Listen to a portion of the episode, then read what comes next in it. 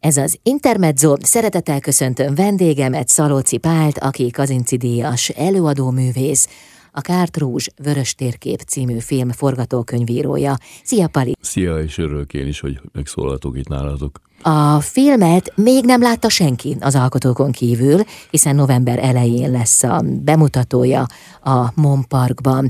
Ha jól tudom, Pali, akkor ez az ötlet, a film ötlete a te fejedből pattant ki, de ha mégsem, akkor az egyik voltál ebben. Az alapötlet az tőlem származik Akkor egyértelműen, igen. viszont ugye én eh, nem vagyok ö, eh, igazán történész, és ezért megtámogattak engem történészek. Varga Szabolcs nevét mindenképpen meg kell említenem, mert az első változatban még ő sok mindent beleírta az első rövid forgatókönyvbe, amit akkor még úgy képzeltünk, hogy az lesz a film. Aztán abból jött meg az étvágyunk, és kezdtük egyre hosszabbra nyújtani a dolgot, és a végén egy valójában egy játékfilmet szerettünk volna csinálni, ami történelmi háttérbe ágyazódik, ágyazódik be, de egy teljesen játékfilm, tehát fiktív, sok fiktív elemmel. Aztán ezt megpróbáltuk pályázni, a pályázatok nem sikerültek, többet is, többször is, és hát valahogy ez nem jött így össze, hogy, hogy itt voltak bizonyos állami filmek, amiket nyilvánvalóan egy kicsit jobban támogattak, mi meg kvázi konkurencia lettünk volna, nem tudom, ez csak feltételezésem, de minden esetre nem nagyon segít, kaptunk segítséget anyagilag. Tehát igen, sokat küzdöttünk vele, plusz még bejött a Covid, a Covid szétejtette az egész forgatócsoportot, félig voltunk, amikor abba kellett hagynunk. Szóval, szóval rengeteg, rengeteg ág is húzott minket, ne ez az igazság.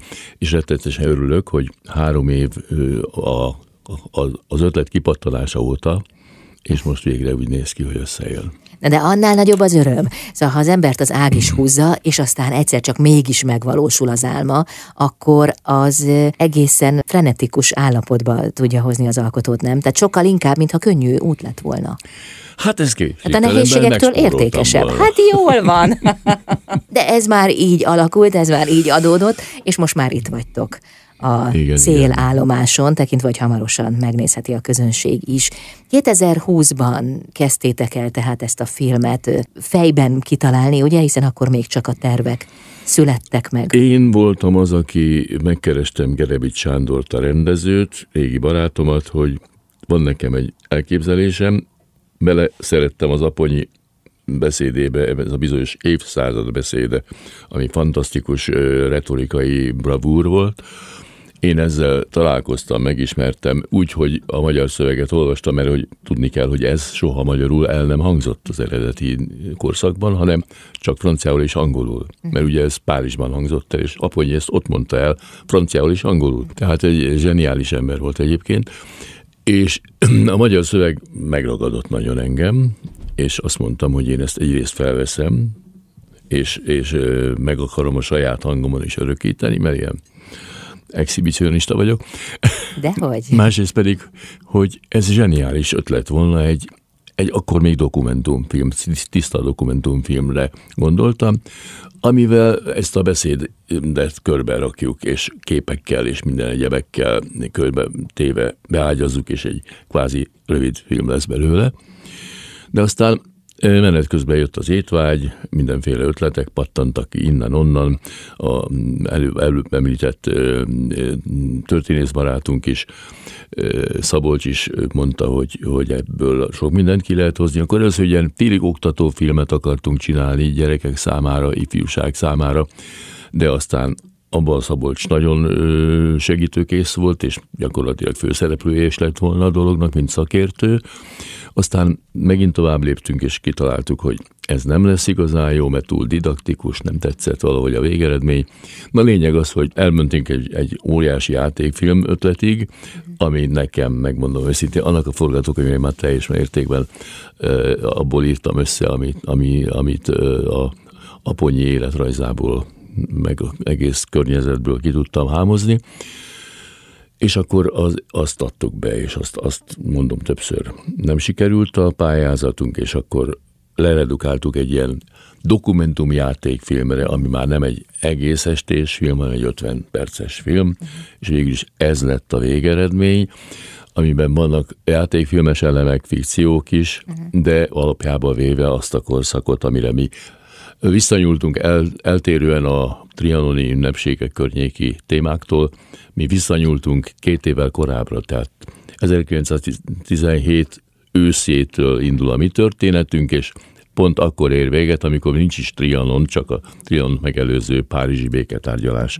ott ér véget gyakorlatilag a mi filmünk, és, és ezt a előkészületet a bizonyos vörös térképről, amit a Teleki Pál későbbi miniszterelnök egyébként földrajztudós kitalált, hogy próbáljuk meg megmenteni a hazát azzal, hogy a magyarok lakta, kizárólag magyarok lakta vidékeket jó beágyazott környezetben hitelesen megcsináljuk a térképen. Ez volt a vörös térkép, mert a vörös szín volt a magyar terület, és, és ezt akarta elvinni Párizsba, el is vitték egyébként, hogy bizonyítsák, hogy kérem itt az Kárpát-medencében az én zömmel mégiscsak mi vagyunk. De hát ez olyan, hogy mondjam, leperget már a illetőkről, akik már elképzelték, hogy milyen lesz a, a békeszerződés, hogy fognak minket megszivatni, és gyakorlatilag ez már e, okafogyottá vált, bár sok elismerést kapott utólag is, maga a térkép, mint, mint e, földrajzi szülemény, de valójában nem lett igazából érvényes az, amit, ami miatt készült. De a felkészülésnek az időszakát akartuk feldolgozni. Teleki, mhm. Aponyi találkozása, az együttes küzdelmük a Párizsi tárgyaláson, ez egy nagyon izgalmas dolog, és én Aponyi szemszögéből nézem a filmet. Mm. Tehát az ő narrációra én vagyok a hangja a ponyinak, tehát narrációban belső, szubjektív narrációval kísérem végig a filmet, és azon kívül pedig, a, amikor játékfilmes elemmel szerepel, akkor én vagyok a hangja, mm. utólagos szinkronnal. Mm-hmm. Mert a szereplő egy kitűnő aponyi figura volt, de nem tudtuk használni a hangját. Vali, köszönöm szépen, jövünk vissza, beszélünk Jó. még bőven a filmről, amelynek nem sokára itt a bemutatója. Vendégem Szalóci Pál Kazinci Díjas előadóművész, a film forgatókönyvírója itt az Intermedzóban.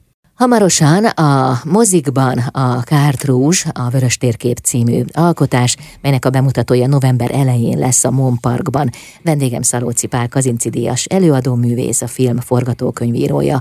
Pali, az alkotók, köztük te is, sokszor hangsúlyozzátok, hogy ez egy pátoszmentes film Trianonról.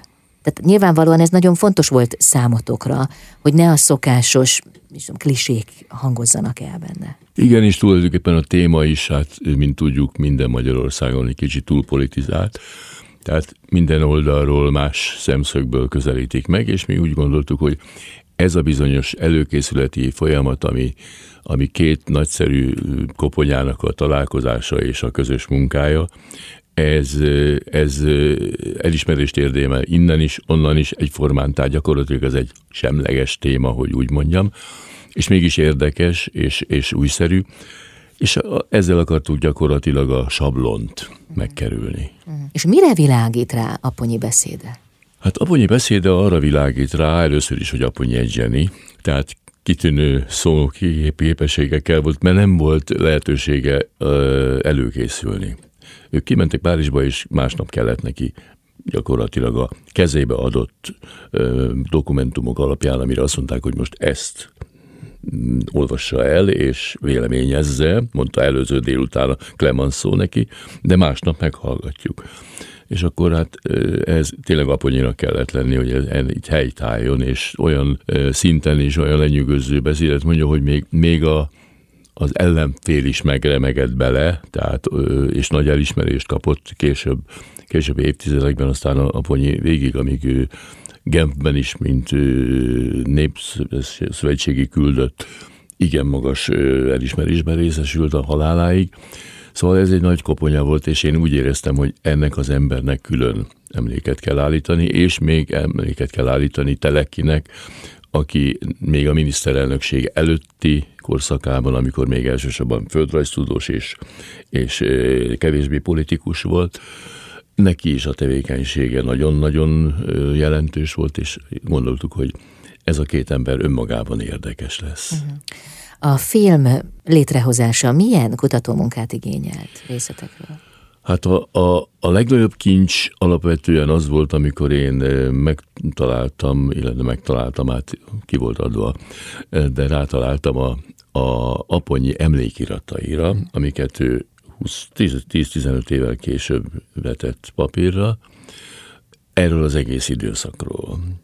És ez váltotta ki bennem azt a vágyat, hogy ezt a filmbe bele kell úgy vinni, hogy Aponyi meséli a történetet. Mindjárt az első képsorban megszólal Aponyi privát emberként, visszagondolva a történetre, és, és gondolkozik, hogy tulajdonképpen mi mindenen estek át az elmúlt hónapokban, és innen fejlődik végig a filmnek ez a története úgy, hogy a, például béketárgyalásokon effektíve nincs a képi anyag a filmben, hanem emberek, arcok, villanások, amikor az aponyi közben mondja, hogy milyen volt a terembe belépni, milyen volt a fogadtatás, micsoda figurákat látott ott magával szemben, kicsit félt is, hogy ez a helyzet most hogy fog sikerülni, meg.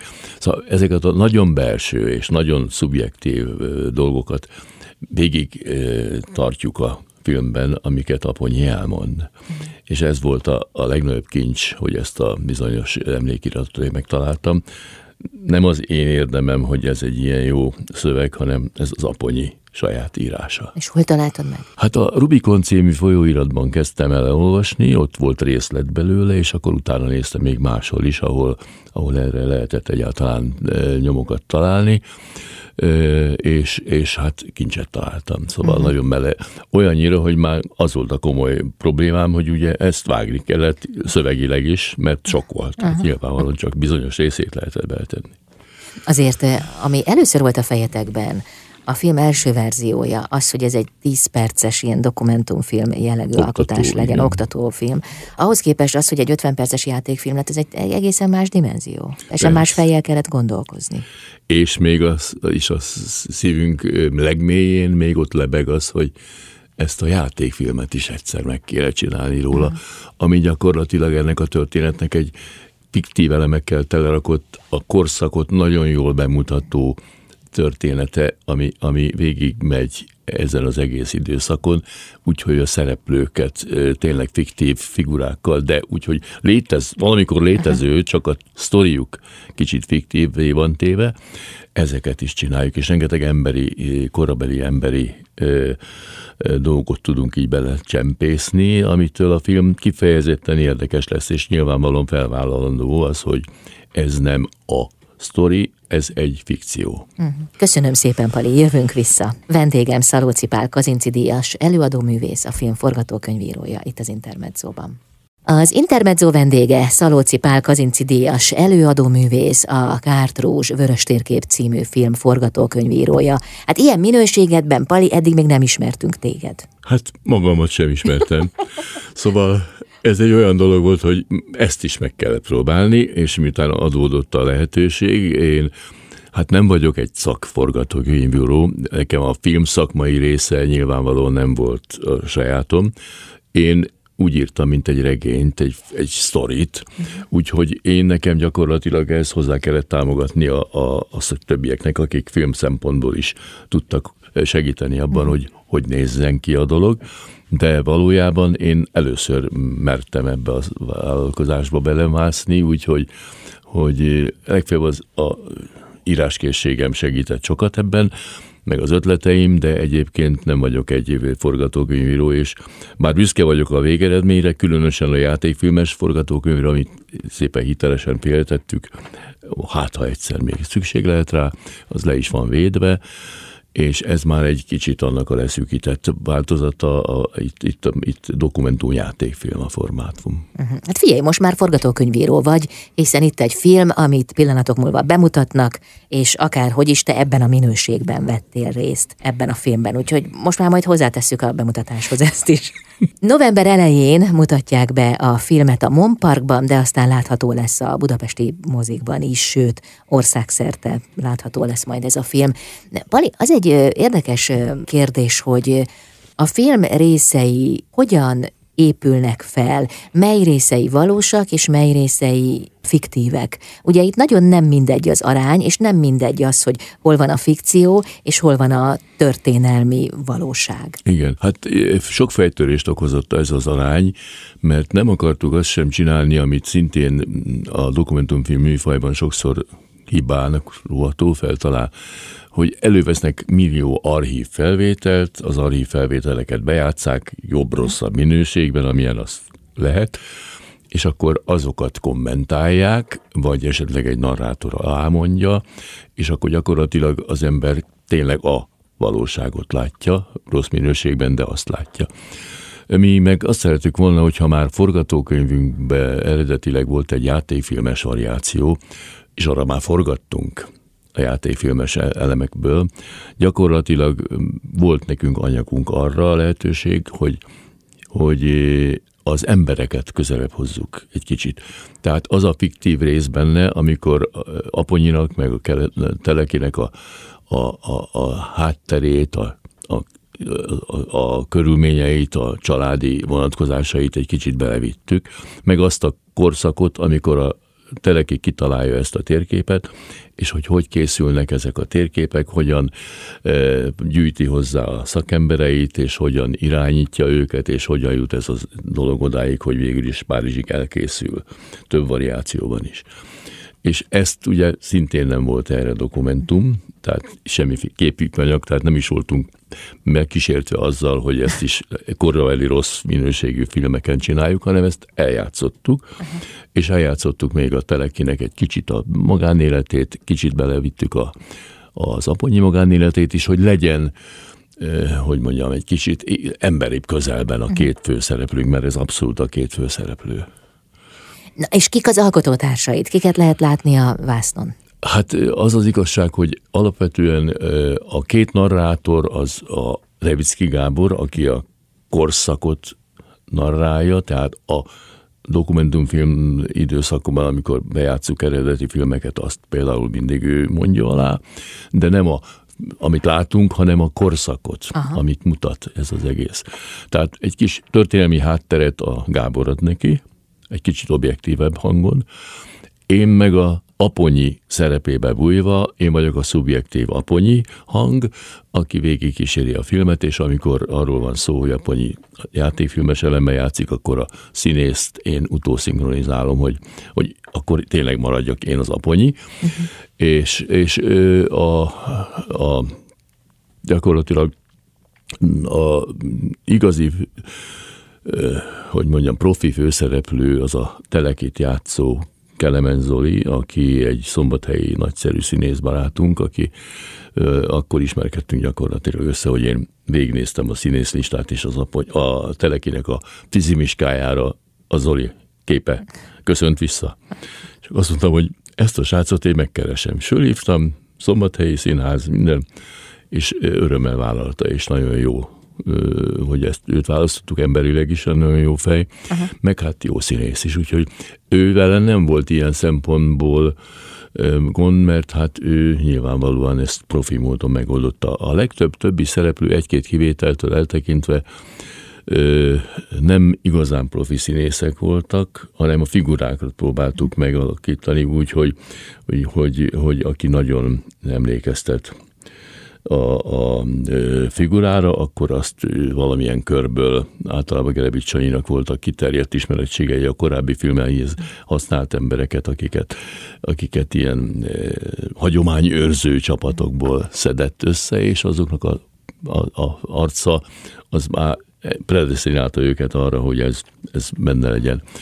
Úgyhogy tulajdonképpen ez az egész film ilyen vegyes ilyen szempontból, de meg kell mondjam, hogy a végeredmény majd aki látja, látja, és bizonyíthatja, nagyon jó lett ezzel a vegyes felvágottal, hogy nem mindenki profi benne, de hát azért tulajdonképpen ez, ez, ezzel együtt nem vehető észre, az a szerencsénk.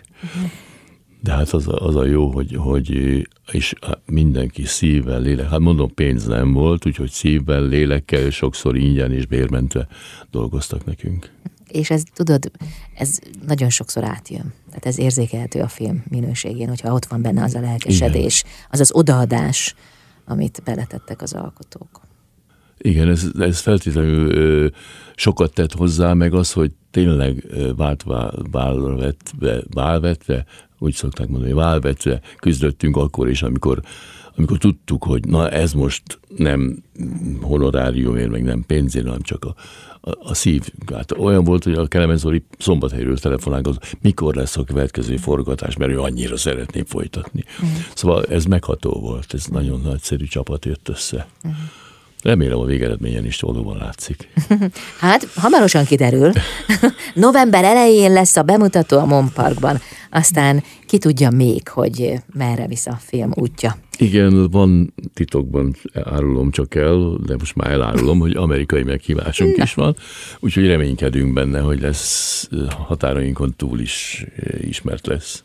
Valikám, ez most már nem akkora titok. Nem baj? Most már nem. Szalóci Pál a vendégem, aki Kazinci díjas, előadóművész, a film forgatókönyvírója.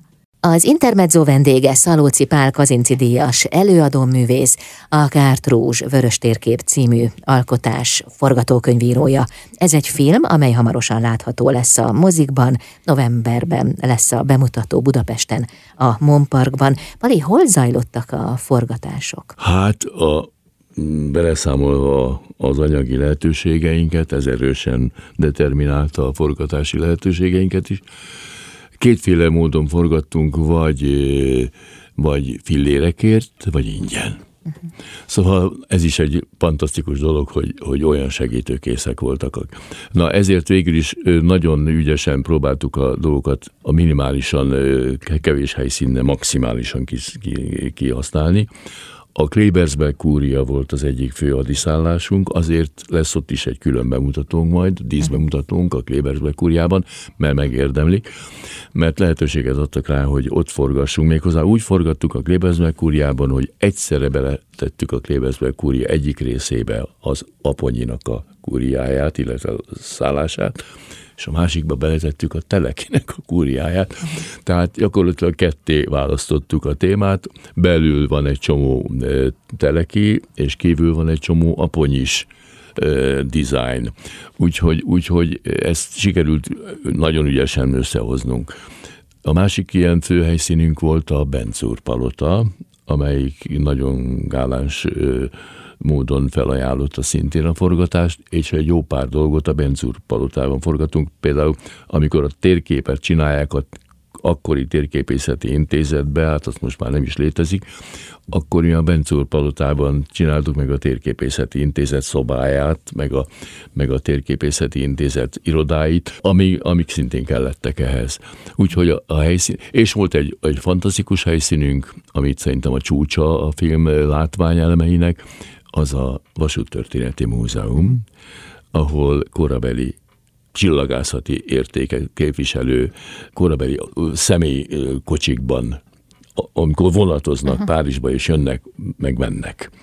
Rengeteg jelenet van a vonaton ahogy jönnek, mennek, és tulajdonképpen ezt a, a múzeumot, mármint a Vasúttörténeti Múzeumot is megkaptuk gyakorlatilag ingyen, nem kell nagyon reklámozni, de tényleg és, és e, fantasztikus helyszín volt, és ott is mindenki, az utolsó masinisztáig, meg aki a föld fűtötte a korabeli gőzmozdonyt, nem kis munkával, az is maximálisan lelkesen csinálta, uh-huh. és borzasztóan örültek, és, és, és élvezték a munkát.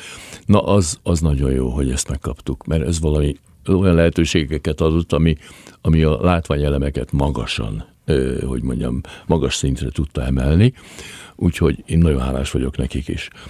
Akit viszont mindenképp el akarok mondani, nehogy kimaradjon az Auerbach István, aki, aki az aponyi akit gyakorlatilag úgy született az ötlet, hogy, hogy amikor mondtam a Gerebicsnek, hogy te ebből filmet kéne csinálni, ez még, a, ez még a, az aponyinak a érdőbeszédje volt, nekem van egy aponyim, azt mondja. Figyelj, mindjárt megismered. És velem jött a szembe az utcán, amikor megmutatta maga fantasztikus figura volt, az Alvapista, ő is egy ilyen hagyományőrző, és zseniálisan és nagyon kedvesen és lelkesen végig dolgozta a filmet, nagyon jó szinten. de ugye a hangját nem tudtuk igazából használni annyira, mert már csak azért sem, mert az én koncepcióm az volt, hogy az aponyi belső monológiát végigcsinálom a filmben, és akkor nem szólalhat meg az aponyi saját hangján, akkor csak az enyémen. Tehát gyakorlatilag utószinkronban megoldottuk ezt is. A Csúlya Imre is a szerepel benne, mint egy amerikai tudós, aki, aki egy levelet ír utólag a Telekinek, hogy, hogy gratulál, hogy az amerikai térképészeti hivatal nagyon magasra emelte a, a nimbuszát ennek a térképnek. Meg vannak benne olyan színész szereplők, akik, akik akik baráti körből, ismerősi körből volt, a, a, a, a Pánovics Rajmund, meg a, meg a Viktória, az ő élettársa, akik kitűnően szerepeltek, ők, ők azért profik. Uh-huh. És, és nagyon-nagyon-nagyon sokat számított az, hogy, hogy, hogy mondom, a lelkesedés az mindenkiben a maximumot hozta ki. Hmm. Vali, az utómunkáknál szükség volt-e valamiféle módosításra, változtatásra? Hát az az igazság, hogy az utolsó, először is én meg kell, hogy mondjam, hogy még egy dolog volt, amit borzasztóan imádtam a filmnél a vágást. Na hát. Én de... életemben először ültem egy vágóasztalnál, egy profi vágó, a Geotó György, aki egy profi vágó Aha. ember. Az ő szobájában hosszú heteken keresztül ültünk ott és vágtunk, és én, ugye én nem vágtam, csak néztem, Aha. és káprázott a szemem. És akkor jöttem rá, hogy egy filmet lehet forgatni, de a vágószobában születik meg. És ez valami hihetetlen folyamat volt. Annyira élveztem, amikor meg-megszületnek ezek az ötletek, és a rossz, kutyult össze-vissza vágott anyagból, amit ugye eredeti musztereket összehoztunk, megszületik egyszer csak a sztori és ez, ez egy csodálatos szerep volt, úgyhogy én nekem annyira örültem, hogy vágtunk mindig, hogy, hogy én ezt speciál nagyon élveztem. Én emlékszem, hogy jártál nálunk egy interjún valamelyik este, és egy hosszabb beszélgetésen, és utána szaladtál vágni, vagy azt mondtad, hogy a hétvégén te mész vágni, igen, ugye? És igen, akkor is volt. annyira lelke, ugye, hogy jól emlékszem, igen. Érdem, ott dolgoztunk ha. végül is. És hát a Pató Csobit, aki a operatőrünk volt, egy nagyon jó nevű operatőr, őt se szabad kihagyni, mert gyönyörű képeket csinált. Épp a Geotó Gyuri, aki egyébként csak a vágásnál kapcsolódott be a munkába, minden második órában egyszer legalább elmondta, hogy gyerekek, ez a, ez a patolcs csoda, hogy milyen képeket, ő látja a vágóasztalon, hogy milyen jól dolgozott. Szóval akkor ilyen vágó segéd voltál, nem? Vagy vágó asszisztens? Melyik hát, tetszik jobban? Kvázi miután a rendező ott ült meg, én ültem ott, mint aki a ötletadó és forgatókönyvíró, hát nekem ott azért volt beleszólásom, meg hát így igyekeztem eh, hozzátenni a magamét, de hát a, a maga a folyamat az gyönyörűséges mm. volt. Nem akarod kitanulni a vágómesterséget? Nem, a, a technikáját az borzasztóan nem tudom. Hát az, ahhoz egy profi számítógépes uh-huh. profinak kell lenni, az a millió kütyű, amit ott nyomnak itt, ott, ott, és a csodákat tudnak vele csinálni, hangban, képben, mindenben. Na, ez nekem annyira távoli, hogy én ezt csak élvezni szeretem.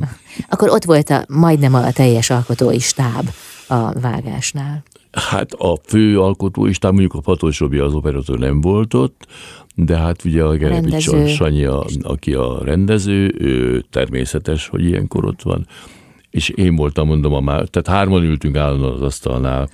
Hány órát ültetek? Hát amikor így összejöttünk, akkor reggel tíztől délután hétig. Egy, vagy, egy ebédet mindig kaptunk, a Gyurinak a felesége már eleve vendéglátásra rendezkedett be, és, és gyakorlatilag ott ebédeltünk, de egyébként az egész napot ott töltöttünk. Uh-huh. Hát összeállt a film, most már itt Hál vagyunk, Istennek. ugye? Milyen érzéseid vannak most a film bemutató előtt? Hogyan? Hogy vagy? Izgulok, manára izgulok, és hát tulajdonképpen nekem, hát volt egy-két olyan, amire azt mondtam, hogy életem főműve, most ez is egy olyannak látszik, ami, ami nagyon sokat jelent, hogy egyáltalán. És ez körülbelül olyan lehet, amikor én meglátom a nagyvásznon a filmet, és úgy elkezdődik, és úgy értem a nevem is ott van. És ez pont olyan hasonló katartikus élvény, élvény lesz, mikor az első könyvem átvettem, ránéztem, ez, ez az én könyvem, ott a nevem Szalóci Pál, és a címlapot ugye, és hát ez, ez, ilyen, hogy a saját könyvemet először kézbe vettem, ez, ez fantasztikus. Most ezt körülbelül ezt sejtem, hogy ezt fogom átélni, amikor megjelenik a nagy vásznom, mert most a piciben kamera, vagy ilyen képernyő méretben én ezt már könyökömön jön ki kvázi, de a nagy, nagy vásznom megnézni ezt az egészet. Uh-huh. És ott a közönség és a reakciói. Szóval ez, ez nagyon izgalmas lesz. Uh-huh. Hát Pali, ez a legjobb, ha az embernek több főműve van, nem csak egy. Hát ez is igaz. Ugye? Kívánom nektek, hogy nézzék meg minél többen a filmet, és hát vigyétek a hírét. Amerikába is. Hát igen, ez, ez nagyon-nagyon jó lenne, hogyha ez nem csak a mi mániánk lenne, hogy ez egy jó film, hanem ez bebizonyosodna.